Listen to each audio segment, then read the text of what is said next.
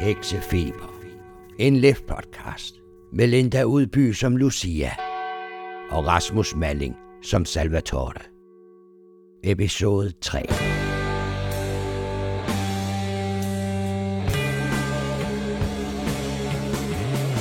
Lucia og Salvatore ankommer til den lille by Kletgav i den nordlige del af riget Wittgenwald. Byen bærer præg af at have været meget velhavende engang, men nu plaget af mange års nedtur. Der hviler en dyster stemning over byen, som gemte den på uhyggelige hemmeligheder, og det står hurtigt klart for de to karnefekser, at der foregår noget fordækt mellem byens borgere. Efter en samtale med sheriffen finder de ud af, at deres gamle lærermester Karnefeks Karlheim ikke var den eneste karnefeks, som besøgte byen. Også den unge karnefeks Merten har været forbi, og ansynligt i samme ærne, for de var begge interesseret i det nu nedlagte Vejsenhus. I står alene på hovedgadens fortov i den sigende regn. Fra floden kan I høre stormbøjerne, og efterhånden slukkes de sidste lys i husenes vinduer. Jeg synes alligevel, vi fik svar på nogle ting. Ja, det gjorde vi. Lidt. Så på trods af, at du ikke brød dig om ham, så var han da meget behjælpsom. Men altid med sin egen agenda inde bagved. sig. Selvfølgelig har han det. Så han mener, at korsfæsteren er en eller anden form for væsen til sygeladende, Han kunne i hvert fald ikke udelukke, det var et væsen. som på en eller anden måde har advaret, og med advarslen kan også måske forstås som en trussel, at dem, du taler med, de kommer til at dø, ikke? Ja. Og hun- Det er bare øh, mærkeligt, at hvis korsfæsteren øh, simpelthen slår Karnefixer ihjel for et godt ord, hvorfor han så overhovedet, eller den, overhovedet vil tale med Karnefixen, i stedet for bare at meje hende ned på fodet, hvor hun står, ikke? Ja, Det lyder lidt mærkeligt. Altså, det lyder ikke umiddelbart som en dæmon, for eksempel. Altså, de ville ikke sådan stå og forhandle på den der måde. Det ville bare angribe. det kommer jo an på, hvordan korsfæsterne har henvendt sig til Karlheim. Det er ikke sikkert, at Karlheim har haft mulighed for at gøre korsfæsteren noget. Så vores formodning er nu, at, at øh, den her juledamper har haft en eller anden mystisk last. Alle de her eksperimenter, der er foregået i det her Vejsenhus, de er etableret, yeah. har på en eller anden måde haft instrumenter, som kom derudefra. Ja, Så måske er der noget tilbage, vi kan undersøge på, på den juledamper, hvor vi kan få et klue om, hvad det er, der er foregået dernede. Ja. Så der er både den, og så er der selve Vejsenhuset, som vi også bare kan gå ned og- og undersøge. Hmm. Den gamle kirke, det er Vejsenhuset, det ikke? var sådan huset. Ja. Og hvad så med den nye kirke? Altså, der må jo være en ny kirke, så der er en gammel eller også en ny. Den nye kirke ligger ikke langt fra jer, og man kan se kirketårnet uanset hvor man er i byen. Hvor der er omstændigheder, så vil jeg i hvert fald gerne ind og bede. Godt, men så lad os tage op til kirken. Roligt vandrer I videre gennem regnen, mørke og flodgrus. Gaderne er øde. Kun afbrudt af lyden af jeres egne fodtrin, der skaber små plask i den regnvåde gade. Gadelygterne knæer over jeres hoveder, men de giver ingen lys. Husene langs vejen er forfaldne med vinduer så sorte som huller, der giver jer en uhyggelig fornemmelse af ensomhed. Det er et hyggeligt sted. Det virker som om, det er lidt arrangeret. Altså, kan vide, om det simpelthen øh, regner så meget for, at de, at de ikke vil have, at vi brænder hele stedet ned. Det kunne da godt være. Altså, hvis de Det er virkelig alle sammen er praktisk hekse, er det jo det eneste, der er at gøre. Ja, det er jo selvfølgelig at lade det regne, mens Karlefækserne er i byen. Snart toner kirken frem foran jer. Hvidkalket og afskaldet står den mod den dunkle uværshimmel. Rundt om den er rejst et støbejernsgitter, der står som hundredvis af sorte spyd, bevogtende den hellige grund. Mm. Og selvom kirken ser temmelig ny ud, så er den i tydelig forfald. Samme grad som resten af byen, eller... Den synes uvedligeholdt og faldefærdig, og måske noget mere end resten af byen. Men ikke blasfemisk Du bevandet. ser ikke umiddelbart noget tegn på vandalisme, kun forfald. Hvor gammel er kirken? Ved indgangen hænger et irret koverskilt, som fortæller, at kirken blev opført af kong Vidmar Lauda af Wittgenwald i 1207 som en gave til byen. Kirken er altså kun 13 år gammel. Nu går vi ind og får kontakt, så går vi nu kan til gudinden og beder hende om at, at Efter lyse det. på vores vej. I går over den plaskende gade, ned ad kirkestien og op ad trappen til kirkens hoveddør. Men så regner det jo ikke ind i kirken. De store trædøre knirker på sine hængsler, som jamrende sjæle, der søger frelse. Gennem de revnede og tilsugede vinduer filtreres lyset fra lynnedslagene og kaster spøgelsesagtige skygger over de rådne bænke og det støvede alter. En klam og kvalmende lugt af muggenhed og forrødelse hænger tungt i luften, som om stanken af synd og forbandelse har infiltreret selve bygningens fundament. Kirken er tom og ser ud til, at den aldrig er blevet brugt. Og så alligevel. Oppe på alderet har en eller anden tændt et monopatisk bedelys foran et ikon af den hellige Askelampil. Og det er tydeligt blevet gjort mange gange gennem årene. Jamen, jeg går øh, frem mod alderet og sætter mig på knæ. Jeg går med. I går frem til alderet, der er støvet, og knæler ned foran den guddommelige Nilea. Jeg bliver med. Kultur 8. Altså, det kan jeg finde ud af. Du mine Sancti sacerdotes da nobis, Domine, da nobis multos et sanctos sacerdotes, Udenfor rumler tordenværet, og regnen slår mod kirkeruderne. Jeg kan selvfølgelig ikke undgå at komme i tanke om sidste gang. secund mysterium gaudiosum, sed libera nos a malo. Amen. Så bliver I færdige, sidder lidt i egne tanker, før I rejser jer igen. Jeg kigger mig lidt omkring. Sanse 7. Ja. Det har været en smuk og prægtig kirke, dengang den blev opført. Men den har tydeligvis fået lov til at stå ubrugt i alle 13 år. Til højre for alderet findes den eneste dør, der fører ud af kirkerummet, bortset fra den store tunge dør, I kom ind af. Jeg går ud i takkerstiet. Men da du griber fat i håndtaget, konstaterer du, at døren er låst. Okay. Normalt ikke tilhænger af det, men måske kunne vi prøve at se, om vi kan få låsen op til Sakkerstedet. Jeg kan godt prøve at se, om vi kan dirke den op. Jeg går ikke ud fra, at du vil give den en pedal. Nej, selvfølgelig ikke. Jeg er vanvittig. Ikke god til det, men jeg kan da godt prøve at se, om vi kan. Du finder dit værktøj frem og forsøger at dirke låsen op. Ja, Teknologi 11. så er man så. 13. Der lyder et tydeligt klik fra låsen, og du får døren op. Ah, det var ikke så svært. Nå, Vi stiger ind i et yderst støvet lokale med reoler, skrivebord, mødebord og stole, men udover en bibel på mødebordet, jeg har intet, hverken på reoler eller i skabe. kan se, hvor lang tid siden der var meget støv er der på bogen. Jeg gætter på 13. Fældkunst 11. Ja, masser. Sakristiet har aldrig været i brug. Der har aldrig været noget på hylderne eller i skabene. Det går op for jer, at den, som har tændt det monopatiske bedelys ud i kirken, altså selv må have medbragt det. Ja. Så en eller anden her i byen er ret skogtroende, og de andre skal bare brændes. Ja, jeg er glad for, at du er fuldstændig enig i min konklusion til en forandring. Nå, men det er jo tydeligt. Ja, det er godt. På væggen til venstre findes rummets eneste dør, som fører videre ud fra sakristiet. Vil jeg gå hen til døren? Du kan høre en svag vind suse fra revnen under døren. Jeg åbner døren og kigger. Døren er ulåst, og da du åbner den, strømmer en kold vind dig imøde. Døren fører ud til klokketårnet, og du kan se døren til gårdspladsen bag kirken stå åben, så regnen og vinden vælter ind. Er der et trappe op? Til venstre for dig fører en trætrappe op i klokketårnet. Vi lytter. I står stille og lytter, men det er svært at høre andet end vindens susen og den hammerne regn. Sanse 19. Ja, Sådan Øj. Midt i al uværslangen, synes du, Lucia, at høre en knagen fra trapperne øverst oppe i klokketårnet. der er en dog. Skal vi... Øh... Eller hvad? Hvis det er en heks, så... Altså, der er jo ikke rigtig nogen steder at stikke af, medmindre man har en flyvekost, hva'? Langsomt begiver jeg op ad trapperne, der knager under jeres fødder. Så vi kommer højere op, bliver vinden kraftigere og koldere. Da I endelig træder op i klokkeværket, hvor den store klokke hænger, kan I se ud over hele byen og en del af floden, men det meste ligger sløret af flodgrusen. Den enorme klokke gynger let i vinden. Vi stopper op og lytter. Sanse 15. Øh, ja, 15. Ja. I kan høre en svag snøften bag nogle tønder, der står bag en af de fire søjler, som holder det spidse kårbeklædte spir op. Jeg trækker min maskinbue. Lister over til tynden. Snille 20. Åh, oh, det var Åh, fui, det var højt. Ja, men du synes... Og her sidder en lille dreng, højst 13-14 år gammel, udsulten, bleg og svækket. Jeg stiller mig op med min maskinbue. Han stiger rystende af angst op på dig med sine store blå øjne. Er det dig, der er Albert? Drengen nikker. Ja, det tænkte jeg nok. I, I må ikke slå mig ihjel. Vi vil bare tale med dig, vi gør der ikke noget. Det er ikke Lucia, du skal være bange for. Det er mig. Jeg har ikke gjort noget forkert. Jeg gemmer mig bare For hvem? for dem alle sammen. For dem alle sammen. Og alle de andre i byen.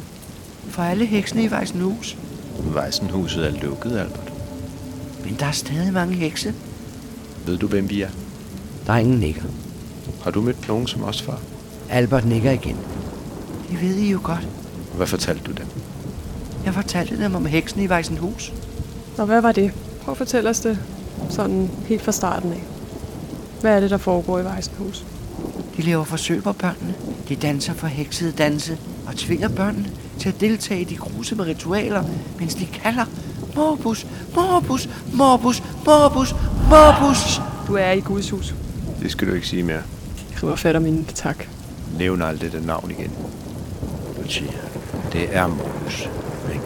Jo, Og da sygdommen kom, havde de ikke længere brug for børnene. nej, det er klart, så har det Og, lukkede, eksperimenteret. og så lukkede de Vejsenhuset. Ja. Karlheim var selvfølgelig på sporet af dem. Mm. Og de har begge to prøvet at gøre et eller andet ved det, og... Efter at mærten forsvinder, så bryder sygdommen ud. Ja, inden Karlheim kommer, Så kommer hun. Sygdommen er sådan set brudt ud.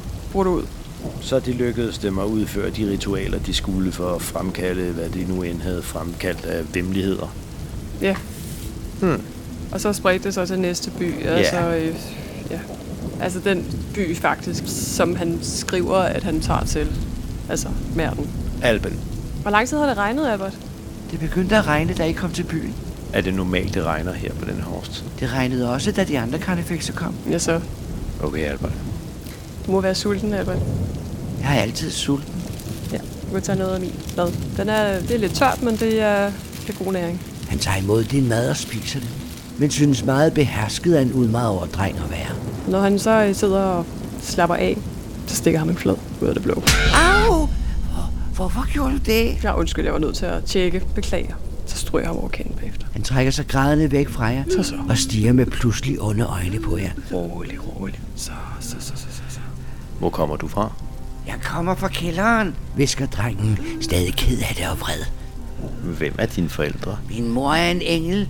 Min far var en dæmon. Hvornår kom du her til byen? Det husker jeg ikke. Jeg var en meget lille dengang. Han er ikke specielt meget ældre, da jeg kom til Jernport. Drengen stiger på dig, Lucia, med redselslagende øjne. Jeg vil ikke til jernbord, væser han og trækker sig endnu mere baglæns. Så kan du blive ligesom os. Så kan du blive ligesom os. Hævne dine venner. Straffe de skyldige. I gudindens navn. Hjælpe alle de svage sjæle. Alle heksene og kætterne. Alle svin. Nu kender jeg karnefeksen igen. Grusomme, hensynsløse mordere, der nyder at dræbe alt, hvad I møder. Selv et barn. Jeg får lige en flad mere. Da du stikker ham en lussing, skriger han af vrede og rejser sig en pludselig bevægelse, der får de tunge tønder til at vælte. Jeg forbander jer, jeg forbander jer, ondskabens ridere. Fra nu af vil enhver, I taler med, dø. Mærk jer mine ord, eller lær den samme lektie, som jeres elskede lærermester. Jeg skyder. Hvad? Du retter maskinbuen mod drengen og affyrer den på klodshold. Ja. Hovedet eksploderer som et græskar. Blod og hjernemasse sprøjter ud over tønder søjler og dig selv, og den lille krop falder slapt til jorden. Hvad laver du, Salvatore? Han er jo besat. Han er jo ikke lænket. Vi har kunnet fundet ud af, hvad det var, der havde besat ham, og nu har du, nu har du bare skudt en dreng. Du har lige fuldstændig spoleret vores efterforskning her. Hvorfor? Ja, fordi du skød en uskyldig dreng, som Det var Ah, korsfesteren. Ja, i er drengen besat. Åh, Det finder vi jo ikke ud af korsfesteren af, vel? Nej. Du har bare skudt en dreng, som overhovedet intet har gjort. han var jo besat. Du er fuldstændig ude af kontrol. Nej. Du ved kun én ting, Lucia. Hvad ved jeg? Det er, at korsfesteren formentlig har slået Karlheim og Merten ihjel. Ja, måske. Men husk, der er ingen venner her. Heller ikke små drenge. Åbenbart heller ikke blandt mine egne. Hold nu op med det sludder. Jeg er din eneste ven her. Det ved du godt. Men Du er nogle gange fortabt på den forkerte sti. Du lytter ikke nok til Gudinden. Nej, Men det kan du begynde på. jeg skal ikke diskutere teologi med dig, for den vil sag vinder du Ja, så måske alligevel. skulle du lytte til mig, fordi jeg faktisk ved, hvad jeg taler om. Lucia, du løfter drengens krop i dine arme. Det er simpelthen for meget, det der. Jeg vender ryggen til ham og går ned ad trappen. Så vender du dig, træder ned ad trappen og tilbage til det ensomme kirkerum.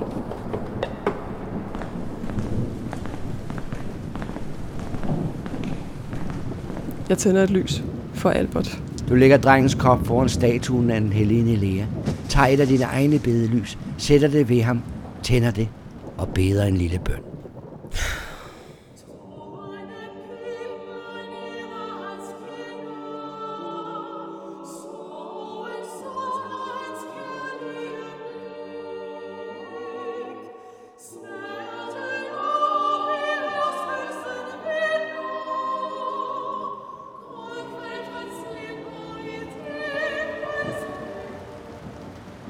Klokken er omkring halv to.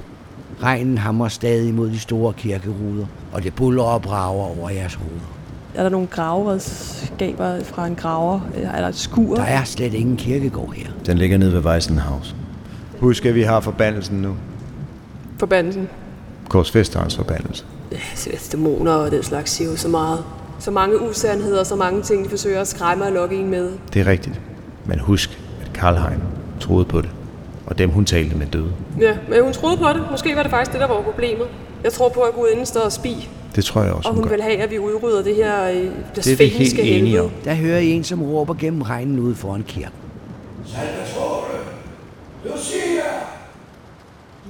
Okay, det kan ikke være ret mange, der kender os. Nå, vi, øh, Vi går op ad jeg tager trappen. natretteren frem. Ja, og maskinbuen. Da I træder ud af kirken, kan I se politimester Lodal stå ude på gaden.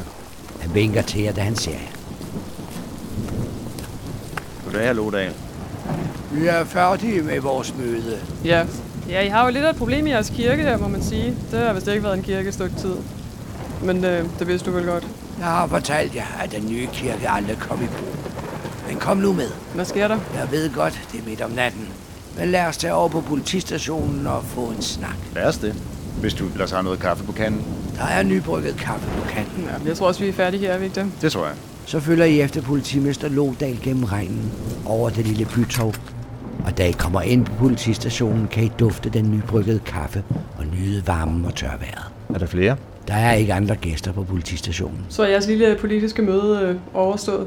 Politimester Lodal nikker. Mm-hmm. Vi havde et møde. Hvordan vedkommer det også, det møde? Tag plads, siger han og slår ud med hånden mod to stole. Stiller mig op ad en stolpe. Jeg skal ikke sidde ned. Kaffe. Gerne. Tak. Nej tak. Politimesteren henter kaffe, rækker dig kruset Salvatore og sætter sig selv på skrivebordstolen bag skrivebordet. Altså, Sig nu frem, hvad de har på hjertet. Det må være noget, de og deres bysbørn har brygget sammen. Ja, lad os så høre, hvad historien går ud på. Lad mig først gøre det klart, at jeg er ansat af byens borgere. De betaler min løn mod min loyalitet. Og da I pludselig kom bravende, kunne jeg ikke bare sådan sige noget, før jeg havde talt med mine forsatte. Det har jeg gjort nu. Og vi blev enige om at fortælle jer den hemmelighed, vi har båret på, siden klætgavsyn brød ud. Men før jeg fortæller det, er der noget, jeg må forklare jer først. Historien om Kletgav går tusind år tilbage. Den fortæller om de første fiskere, der flyttede hertil. De mødte den lokale dæmon Kletgav, som de hjalp i kampen mod en nabodæmon. Dette førte til flere hundrede års samspil mellem dæmonen Kletgav og byens borgere. De dyrkede Kletgav, og de bragte Kletgav gaver, og til gengæld sikrede Kletgav gode fangster og gav i det hele taget byens borgere alt, hvad de havde brug for. Hvor meget sandhed der er i den historie, det ved jeg ikke. Men det er i den forstand også ligegyldigt. For det er en standhaftig kultur, der stadig præger byen. Mindst 80% af byens borgere tilhører stadig den gamle klætgavkultur. Det var der mange. Så var det da på tide, at der kom en karnefix. Det jeg prøver at fortælle jer er, at der ikke foregår noget ulovligt i klætgav. Det kommer jo lidt an på, hvad de er hekse af, må man sige. Ikke? Det forstås. Men som jeg lige har fortalt, er det det her klætgav, vi taler om. Det er mere kultur, end det er kult. Klætgavs tilhængere er således end ikke rigtig hekse. Ikke hekse i hvilken forstand. Er man heks, er man heks. Er man heks, så har man lænket sig til en dæmon. De fleste klætgav til længere gennemgår de gamle ritualer. Også det ritual, hvor de indgår pakten med klætgav. Og de ældste har ansat superheroer til at hjælpe til med effekterne, så det ser ud, som det plejer. Så er de hekse, og der findes kun en slags heks. Men der er ingen lænke. Det håber jeg, I forstår. Okay, hvad ved jeg om øh, Kletgav? Er det en lovlig dæmon? Kultur 3. Ja. Masser. Det er ikke en af de syv forbudte. Og det betyder, at den ifølge den internationale organisation er lovlig. Pointen er, at de har afsværet sig øh, gudinden. Det er jo bekymrende, herre Lohmann. Det var det, jeg var bange for, I ville mene. Jeg skal ikke kunne sige, om det virkelig har været en dæmon ved navn Kletgav, men jeg kan forsikre jer om, at den ikke er her længere. Beboerne her er selv af den opfattelse, at Kletgav blev knust for 14 år siden, dengang kongen overtog matriklet med den gamle kirke og opførte Vejsenhus. Jeg skal ikke kunne sige, om det er rigtigt, men jeg kan konstatere, at alt er gået ned ad bakke for byen siden dengang. Jeg er selv monopat, men jeg er her først og fremmest som politimester, og det betyder, at det er loven, jeg skal opretholde. Jeg synes, det var det mest rigtige at fortælle dette her først. Nå, men jeg går ud fra, at de fortæller os alle de her ting af en årsag. Og så vil de bede os om at holde snitterne fra klitgavheksen. Politimesteren nikker. Det er mine bysbørn, og det er dem, som betaler mig. Det er min pligt at beskytte dem inden for lovens rammer, og det er det, jeg gør nu. Men det var ikke det, jeg overbeviste byrådet om, da vi havde møde. Ja så. Okay, hallo mand. Kom til sagen. Vi her i byen bærer på en dyb hemmelighed. Noget, vi har holdt for os selv i angst for konsekvenserne. Det handler om ham, den unge karnefix, Merten. Ja. Ingen af os ved, hvad han var her i byen for at undersøge. Men alle ved, at jeg bad ham se efter, om Albert havde ret i hans påstande om Weisenhus. Vi ser ham forlade byen mod Weisenhus. Han kommer også tilbage med besked om, at der ikke foregik noget hekseri derude. Derpå forlod han byen i retning af Weisenhus, og vi ser ham ikke mere derefter. Så de ser aldrig mærten igen. Merten fortalte ved vores første møde, at han blot var på gennemrejse og egentlig var på vej til Uster. Til Ustav, selvom der står Alpen her, gør der Mm, ikke? Mm, ja. Politimester Lodal smiler. Det er fordi I ikke ved, at for at komme til Uster, skal man igennem byerne Lucien og Alpen. Okay. Politimesteren ser på jer med et indtrængende blik, og alvoren dukker på indersiden af politistationens materede ruder. Hør nu godt efter. Da Kletgavs syn brød ud, startede den her i byen. Det er i navnet. Ja. Det andet udbrud af Kletgavsøen skete i byen Lucien. Det tredje udbrud skete i Alpen. Og det fjerde i Oster. Mærken, du Ja, så han har taget sygdommen med sig. forbandede klovn. Spørgsmålet er, om han har vidst det eller ikke vidst det. Lucian, Alpen og Uster. Så det du tror, hallo mand, det er, at Merten i Weisenhus på en eller anden måde har bragt noget med sig ud af byen her. Er det det, de siger? Det er noget i den retning, jeg siger. Ganske uofficielt. I må forstå, at vi har holdt denne viden hemmelig i frygt for, hvad staten kunne finde på, hvis de fik mistanke om, at der var hekse, der stod bag sygdommen. Byen har allerede mistet så meget. Politimester Lodal fisker cigaren fra askebæret og tænder den. Det var alt, hvad jeg havde at fortælle. Jeg synes, de skulle undersøge kirken. Vi vil nok... Øh... Undersøg kirken, gentager politimesteren. Ja, det må jeg vist hellere så, når I siger det. Skal vi følges ud? Han rejser sig, griber sin kasket og åbner døren for jer. Snart er I alle udenfor. Han skutter sig i regnen, trækker kraven godt op om ørerne og forsvinder ned ad gaden mod kirken med en tavsvingen.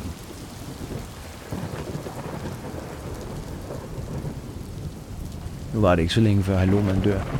Det er fordi, han har talt med os, mener Ja. du, eller hvad? Ja, men øhm, Jeg kan ikke lade være med at tænke på, at Hansen-kompaniet købte Kletgavborgen og fordrev Kletgav. ja, det lyder umiddelbart sådan. Så det vil sige, Men det er lidt, altså, det der er underligt, er, at det stadig er hekse af ikke klædgavn. Altså, hvordan hekse. kan det være det? Så må de være noget andet, altså. hekse. De leger hekse. Så de tror, at de er hekse af klædgavn, men det er de så ikke. Hvad sagde politimesteren? Det var kulturelt. Ja, Okay, det var faktisk rimelig informativt. Teaterhekse. Prøv lige at høre her. Merten er faldet. øh, ja. Om måske. ikke andet er han død, eller også er han forbandet. Ja, i hvert fald har han jo så måske Man trukket syge med efterlader da sig, ikke ikke? sin librum, når man er en mand som Merten. Nej, det, Den måde, han har brugt sin librum på. Det betyder jo, at han er en meget religiøs mand. mm, det var han, ja. Men der skal jo selvfølgelig noget i Vejsenhus, som har taget ham, og det har han taget videre med sig ude i, til de andre byer, ikke? Netop. Så øh, han er jo nok, øh, han har nok tabt kampen. Måske har han forsøgt at øh, tage kampen op mod den dæmon, der er dernede, og øh, det vandt han ikke, den kamp. Og hvad med Karlheim? Hvad med hende? Ja, det må vi finde ud af. Men øhm, skal vi kigge på den juledamper, eller hun skriver et eller andet sted, at hun mener, at Merten har været på båden. Det må være damperen, hun refererer til. Mm, Ja, der var i hvert fald noget med Dodo Bambino. Ja. Men hvad er der med den Dodo Bambino? Vi kunne tage ud på juledammeren der, og så finde ud af, hvad det er for noget udstyr, de har dernede. Om det er noget, vi kan gøre noget ved, eller ikke kan gøre noget ved. Så lad os gøre det. Godt. Kom.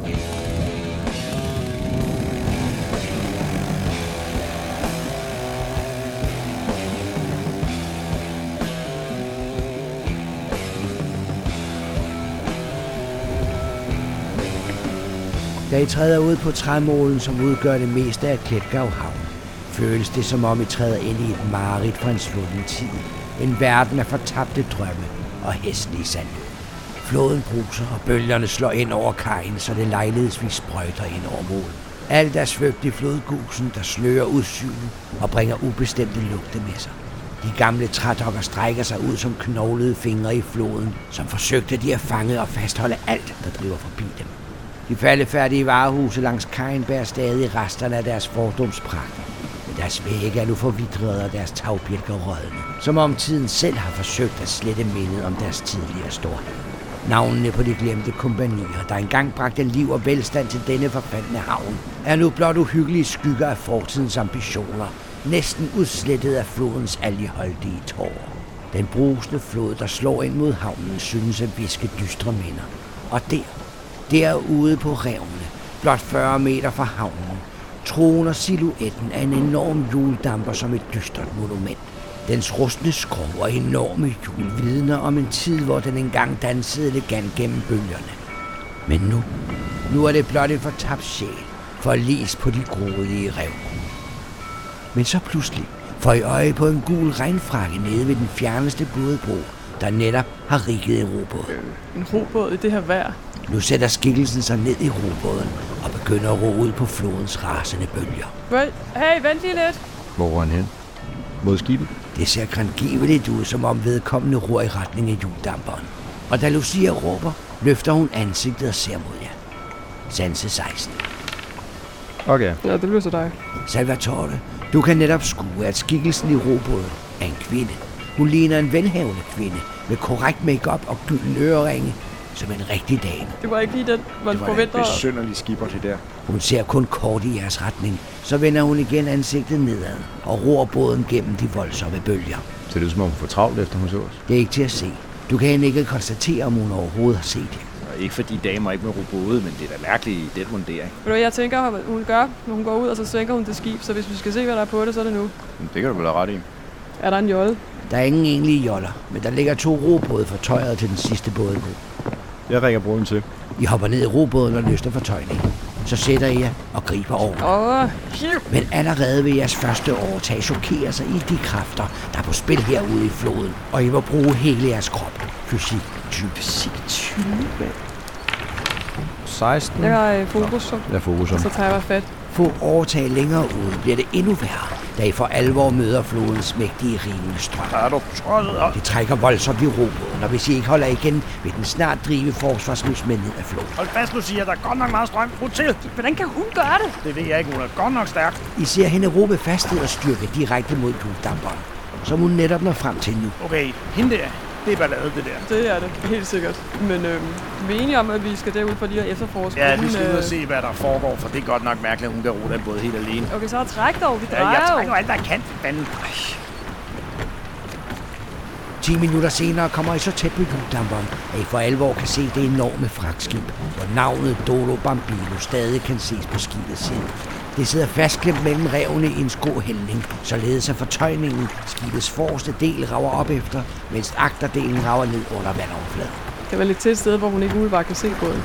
Det ser ud til, at der kun er ét sted, man kan lægge til, uden at komme i kompolage med revne. Og det er det sted, damen har fortøjet sin båd. Der lægger vi til der. Ja, så må det blive. Kom nu, Lucia. Ja, ja. Jeg skulle da ikke styre den helt alene. Det er mig, der hiver mest her. Bølgerne skulper voldsomt mellem revne og op ad juldamperens sider, så jeres lille robåd slynges til alle sider, som I forsøger at komme hen og fortøje. Hold nu lige fast, Au, Lucia. for... Det kræver en del kræfter, men endelig får I fat i juldamperens regling, fortøjer robåden og trækker jer op på det glatte dæk. Øj, var det glas. Den silende regn, den plaskende bølge og den skrå hældning på skibet gør det vanskeligt at få fodfæste. Og I skal virkelig holde balancen for at bevæge jer rundt her. Snille 18. Masser. Åh, flyt dig lidt. Jeg skal også holde fast Ja, her. ja, kom nu her. Sanse 16. Ja. Gennem flodens brusen og regnens plasten kan I svagt høre nogen hamre mod en metaldør med noget tungt. Vi må skynde os så meget, vi nu kan. Lyden er tydelig nok til, at I kan gå efter den. Ja. Kom. I følger lyden og finder hurtigt ud af, at hun er gået ned i den oversvømmede del af hjuldamperen og gået ind i skibet af en dør dernede. I kan se den dør, hun har brugt, hvor vandet ligger i en meters højde. Så træder I ned i det iskolde vand og følger lydene hen til døren og gangen på den anden side. Øj, Kulden fra flodvandet går i marv og ben, og det føles som om jeres blod overfryser til is. Fysik 18. Masse. ja. Den rustne dør fører ind til noget, der engang var et lastrum. Det er stadig fyldt med ødelagte kasser og tønder. Gamle ræb og ubrugelige rester af den fragt, der engang blev transporteret. Lugten af forrådelse og brakvand er gennemtrængende. Godt nok noget en barsk dame hende her, Øh. var. ja, så må man sige. Altså, Hvad skal vi sige til hende, når vi møder Det ved jeg hende? ikke, det finder vi ud af. Lad os se, hvad hun laver. Det kolde flodvand fryser jeres lemmer og gør det besværligt at bevæge sig frem. Fysik 16. Ja. Masser. I det svage lys fra de blitzende lyn gennem koøjene bemærker I en trappe, der fører op ad vandet med tydelige våde fodspor, og I kan høre den voldsomme hamren endnu tydeligere herinde. Med sine bare næver. Altså. Det lyder som om, hun bruger et tungt jernredskab. Ah, Åh, uh, okay. okay. I kæmper jer hen til trappen og trækker jer op på den rustne trappe, der fører jer videre til et tidligere passagerområde. Stole og borer ligger væltet om kul, og det er engang så farverige tapet er falmet og hænger i laser. De store vinduer er knuste, så regnen vælter ind, og lynene danner et uhyggeligt spil af lys og skygger, der danser gennem rummet. Længere fremme kan I stadig høre de tunge slag mod jerndøren. Hun har travlt med at slå med økse. Vi sniger os hen. Ja, så kan hun måske indkøre, at vi gør det. Forsigtigt sniger jeg frem efter, ned ad den gang, hvor lyden kommer fra. Snille 17. Double six. Ja. I kan høre døren brække op et sted ude foran jer, og den evindelige banken ophører. I når lige at se ryggen af den gule regnfrakke forsvinde ind af den ødelagte dør. Hun kunne godt være heks. Øh, ja. Hun kunne så godt være heks. Jeg tror, hun er heks. Der må være et eller andet, der er virkelig vigtigt deroppe. Virkelig vigtigt. Men hvorfor kom, altså efter 13 år først, er det virkelig lige pludselig Og derfor er det helt vildt mærkeligt, det her. Ja. Det er simpelthen så suspekt, det her. I må være ekstra stille det sidste stykke vej, hvis I skal uset frem, og det hældende glatte guld gør det ikke lettere. Snille 18. Snille 18. Så fokus, fokus. Da I når frem, går det op for jer, at hun har brækket døren op ind til skibets bro. Kontrolpanelet er dækket af tyk lag støv og skimmel. Hjulkabinen, hvor kaptajnen i sin tid styrede skibet, er nu et kaos af ødelagte instrumenter og rustne metaldele. Udsigten gennem ruderne er dog stadig imponerende med floden, der strækker sig ud foran jer, og det omkringliggende rev, der står som stumme vidne om skibets forlis. Og henne ved et skab, der står kvinden med nogle dokumenter i hånden, hun tydeligvis lige har samlet op. Jeg træder ind. Goddag, frøken. Hvad? Hvorfor skrækkede jeg dem? Kvinden retter sig op med et sæt, vender sig og stiger overrasket på jer. Ej, Ah, vi beklager Ja, virkelig. det var det undskyld. Karnefekser! Ja. Og hvad i alverden laver I her? Om jeg må spørge. Vi er i et af de ærner, vi kommer efter normalt jo. Det der er privat ejendom. I har ingen jurisdiktion her. Ja, det er det vi er klar klar over. over. Men lige nu, der leder vi efter noget, som øh, måske blev efterladt herude. Så øh, det er derfor, vi er her. Mit navn er Katrine Hansen. Jeg er hustru til David Hansen, ejer af Hansen Kompaniet. Ja, det forstår vi. Jeg er ikke en hvem som helst, og jeg kan min jura. Og skulle der ligge noget herude, som er efterladt, så kan jeg oplyse om, at det ligeledes tilhører den private ejendomsret. Men sikkert er det værd, at de kommer ud og ro i. Det passede mig sandelig heller ikke.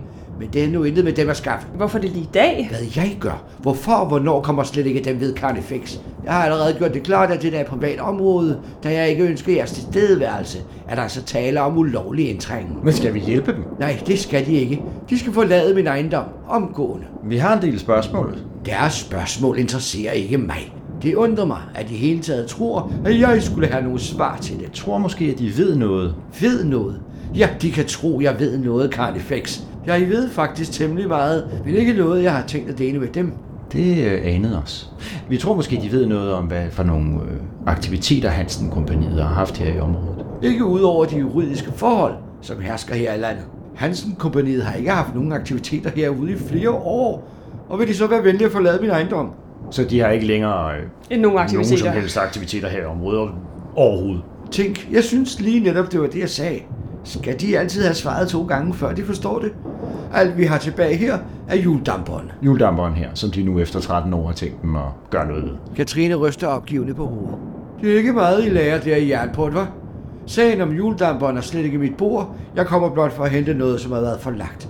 Og nu tror jeg bestemt, samtalen er forbi. Kunne de ikke oplyse os lidt om, hvad for nogle øh, genstande deres hjuldamper her bragte til det såkaldte Weissenhus, der ligger på deres tidligere ejendom? Nej, men jeg kan oplyse dem om, at hvis en kanfix bryder loven her til lands, vil vedkommende blive fuldt til grænsen og forvist fra Wittgenvald. For altid. Hvad, hvad laver deres firma egentlig? Altså deres mand og dem og... Jeg bortset fra fragt. Katrine stiger måbende på jer. Hvad et fragtfirma laver, bortset fra at fragte, jamen det er jo håbløst. Jeg kan oplyse så meget, at jeg ikke er ansat til at fragte noget som helst, og vil I være så venlig at forlade min ejendom. Tapper du ikke op. Når nu de ikke går ud og slipper varer, så er det da påfaldende underligt, at de nu sejler til deres forliste skib og banker adskillige døre ned, hvor efter de ruder papir igennem. Katrine ryster på hovedet, som talte hun med et barn. Det kan være lige så påfaldende, de synes. Det kommer ikke mig ved, og det giver dem ingen jurisdiktioner. Kan de så ikke fortælle os lidt om, hvordan det område, de købte i sin tid, hvor Weissenhuset nu befinder sig, hvor- hvordan det var i beskaffenhed? Hvad Var der noget særligt i området? Nej. Men jeg undrer mig over den ubehøvlede opførsel at trænge ind på privat grund og intimidere en ensom kvinde. Og det er overhovedet uden nogen forklaring på, hvad det hele går ud på. Ja, men at vi, øh, vi, vi savner en kollega, som vi godt kunne tænke os at finde. Vi har en stærk formodning om, at der sker både ukulte og kætteriske ting. Okulte og kætteriske ting. Hvad kender de til, hvad der foregår på det Weissenhus? Fortæl det nu. Jeg aner ikke, hvad de taler om. Jeg tror, de lyver. Og nu beskylder de mig for at lyve. De gør ikke nogen stor figur som Karl Fix, må jeg sige. De ved godt, at hvis vi finder noget som helst kætterisk, så vil vi stille dem til ansvar. Så fortæl nu, hvad du ved. Der er blevet udviklet en farlig sygdom deroppe, ikke? En farlig sygdom. Igen ryster Katrine på sit kønne hoved. Kæreste karnefixer, det forholder sig omvendt. Det var på Weissenhus-laboratorierne, man udviklede vaccinen. Det er derop, de har lavet modgiften. Øh. Øj. Så vidste de udmærket godt, hvad der foregik deroppe, ikke? Hør her, Carnifex. Den viden er offentlig kendt. Det er bare dem, der som sædvanligt ikke har gjort deres arbejde ordentligt. Jeg tror, de kender vores orden. Gør de ikke? Jeg kender til Carnifexerne fra Jernport. Lad os nu se de papirer der. Jeres historie er blodig og grusom. Hvis de vil rense dem og deres navn, så vil jeg være en lille smule mere samarbejdsvillig lige nu. Mit navn er på ingen måde svært til. Tværtimod. Og de er naturligvis klar over, at jeg har loven på min side. De er klar over, at vi er gået inden på vores side.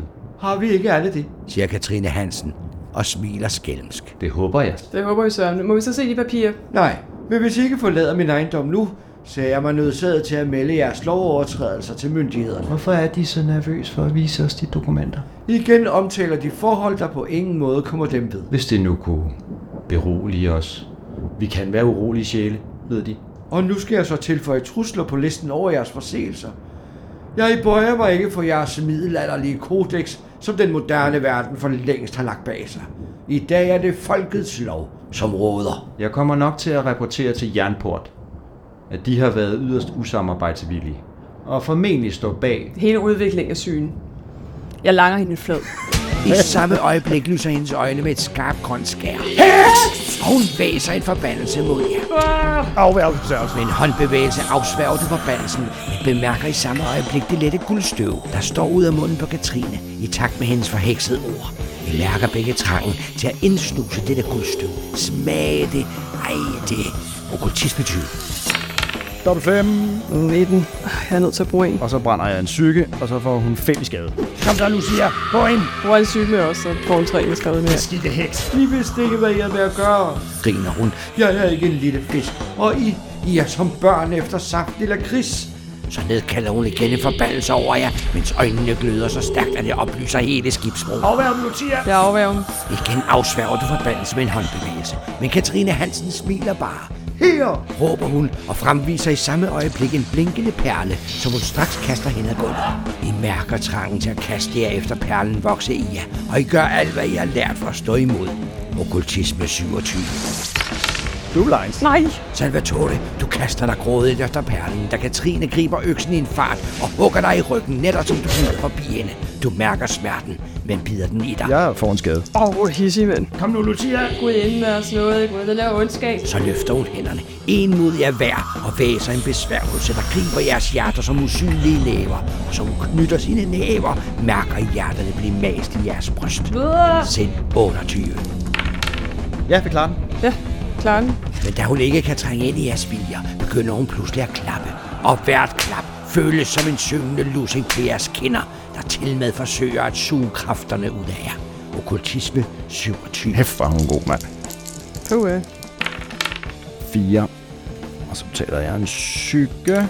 Tager bare mit natretter, og så hakker jeg hende lige i panden med 8 skade. Men jeg giver fem. I kaster jer mod hende med natretterne, svinger dem gennem den kolde luft, rammer hende så stålet viner af fryd og trækker det første blod fra Katrines krop. Dø de modbydelige hekseluder. Da ser I, at hun med sin venstre hånd er ved at påkalde en kyriot, en frygtelig manahin. Nu er jeg altså ved at være godt øh, brugt. Ja, ja, det er der ikke noget at gøre ved. Det bliver også døde lige om lidt, hvis vi ikke klarer hende her. Vi lærer, hvad der er noget. Vi lærer at redde din sjæl.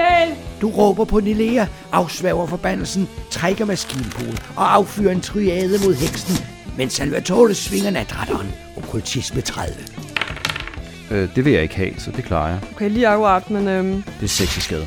Kom så, Lucia. Boldene sætter sig i hendes krop, og blodet pumper i lange striber ned af hendes gule regnfrakke, mens øjnene brænder af grønt, og hendes spyt står i alle retninger, mens hun skriger. I små kanefekser skal I komme her, Og blande jer i de voksne sager. og endnu en gang griber hun jeres hjerter med usynlige hænder og klemmer dem med al sin okkultisme 28. Okay, hun er sindssyg, hende her. Det kan jeg ikke tåle, det der. nej, jeg kan heller ikke tåle det. Jeg kan lige klare den. Jeg har ikke tre fokus, jeg skal bruge. Jeg kan give dig en øh, psykny. Okay, akkurat. Syv skade. Katrines dødskrig er hysterisk og højt, så det ringer for jeres ører. Et øjeblik står hun og svejer foran jer, mens de lysende øjnene flakker og slukkes, netop som hun falder død om til jorden. Forbandede svin. Ej, det lærer, hvad din sjæl lovede. Er du, er du okay, Lucia? Jeg har det virkelig dårligt. Hvad skal, skal, du, have, skal du have hjælp? Jeg tror lige, jeg tager lige en psykony mere. Jeg har det virkelig dårligt. Godt kæmpet, Lucia. Godt klaret. Hun var en hård lyser, hende der. Jeg er simpelthen så træt, jeg er nødt til at sætte mig lidt ned. Det var tæt på, det var, det var rigtigt. Så bemærker I guldstøvet om hendes mund, der samler sig og forsvinder op i hendes næse. Hvad er det der for noget? Var det haftnavn? Hvad er det der? Okay, vi begynder at undersøge. Ja, vi undersøger hende. I sætter jer ved hendes døde krop og leder først efter tatoveringer eller andre heksetegn. Sanse 7. Ja. Ja, masser. Det er langt fra alle hekse, der bærer deres dæmonsymbol på kroppen. Særligt ikke, når det gælder hekse af forbudte dæmoner. Men nogle af de mægtigste hekse vælger ofte at gøre det alligevel, fordi det giver dem en særlig forbindelse til deres dæmon. Katrine Hansen er sådan en heks, og da I finder tegnet, går det op for jer, at hun var heks af Setna. Ha! Den værste af dem alle. Sætna din møjs. Hun har kun noget at gøre ved at tjene penge. Og Hafnavs gamle følgesvend, Sætna. Ja. Hvad nu, hvis det bare er så enkelt? Man udvikler en sygdom, som er farlig, farlig, farlig. Og så udvikler man en vaccine. Og så mod tjener den, man masser og af så penge på tjener det. man styrtende med penge. Det øh, kan sagtens være så simpelt. Derudover finder I 130 vejmark i hendes pung. Øp, vi er nødforet. Og så har hun tre små flasker med væske i. Det ligner elixirer af en art. Det ligner heksebryg. Okkultisme 7. Ja. På okkultisme 19. I åbner flaskerne, lugter til dem og husker alle de timer, I havde på skolen, hvor I skulle lære heksebryggen at kende på lugten alene. Der er styrkebryg i alle tre flasker. Ah, det er derfor, hun kunne klare det der svømmetur, skulle jeg til at sige.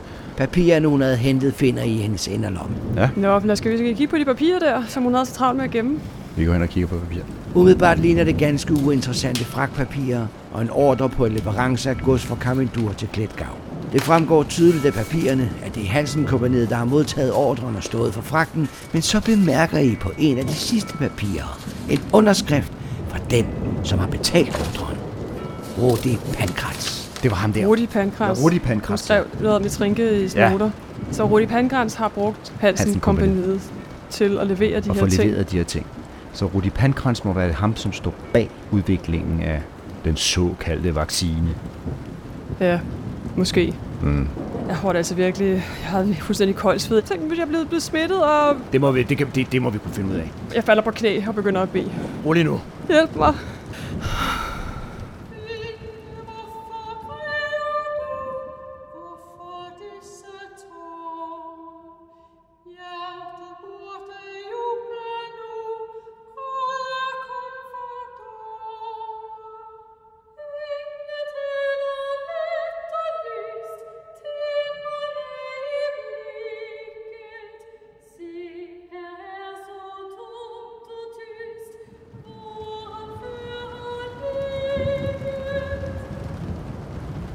Ja, har du det bedre? Ja, hvad gør jeg hende der? Lad os lave hende med ind, og så... Øh, Vi prøver at se, om vi kan slæve hende ned ad traverne. Vi skal have hende og brænde hende. I hanker op i Katrine Hansen og overraskes over, hvor tung hun er. Ja. Styrke 15. Det bliver lige en område.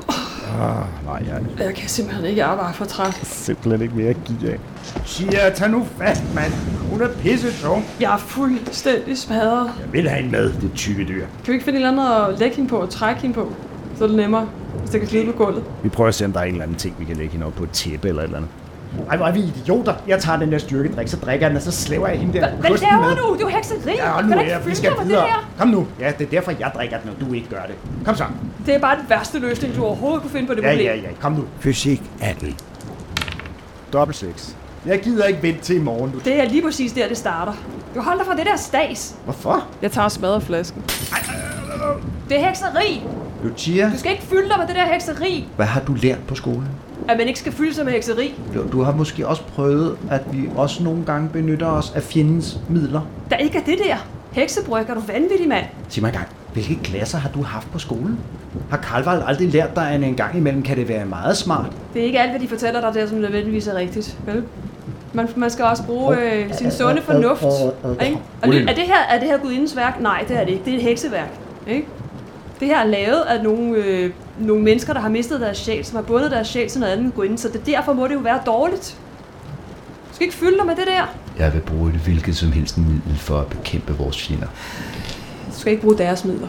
Også deres, hvis det er nødvendigt. Godt, så fyld du bare dit label med... Skal vi gå? Så forlader I broen, og det går meget godt, indtil I kommer op til reglingen og skal ned i båden. Regnen hammer mod jer, bølgerne slår og pisker, og robåden gynger voldsomt mellem de skarpe grene.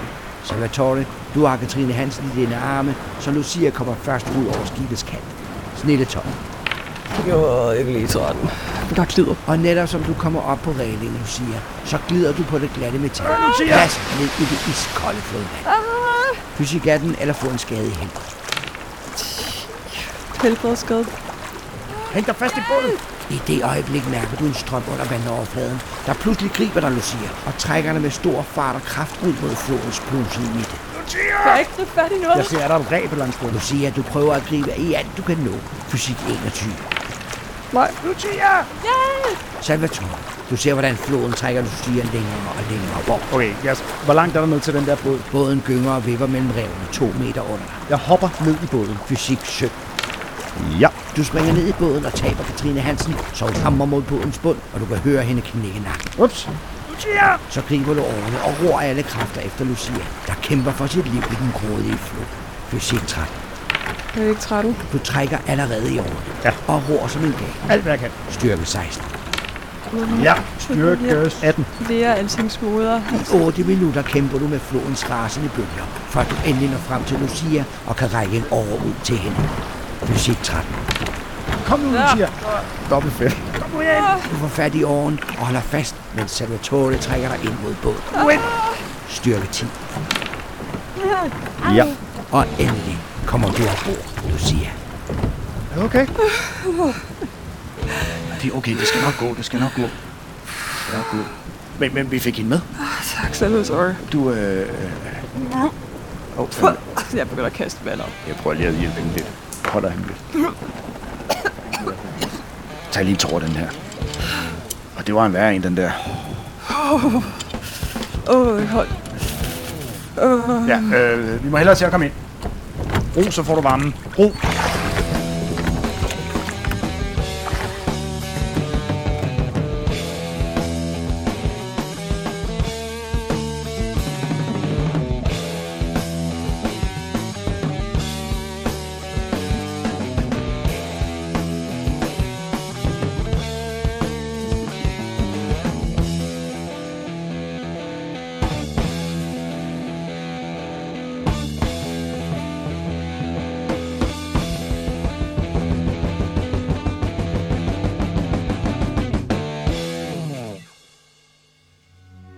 Du har lyttet til LEF-podcasten Heksefeber. Jeg hedder Jakob Octavius Jarlskov, og jeg producerer levende historier sammen med mine dygtige spillere og uundværlige sponsorer. Hvis du vil være med til at sikre flere LEF-produktioner i fremtiden, så har jeg brug for din hjælp som sponsor. Søg efter LEF på patreon.com og følg med i, hvad der foregår bag kulissen. Du kan også støtte os ved at like og dele og tale om LEF-podcast, for du er vores bedste ambassadør. Find mere på lefnet.dk.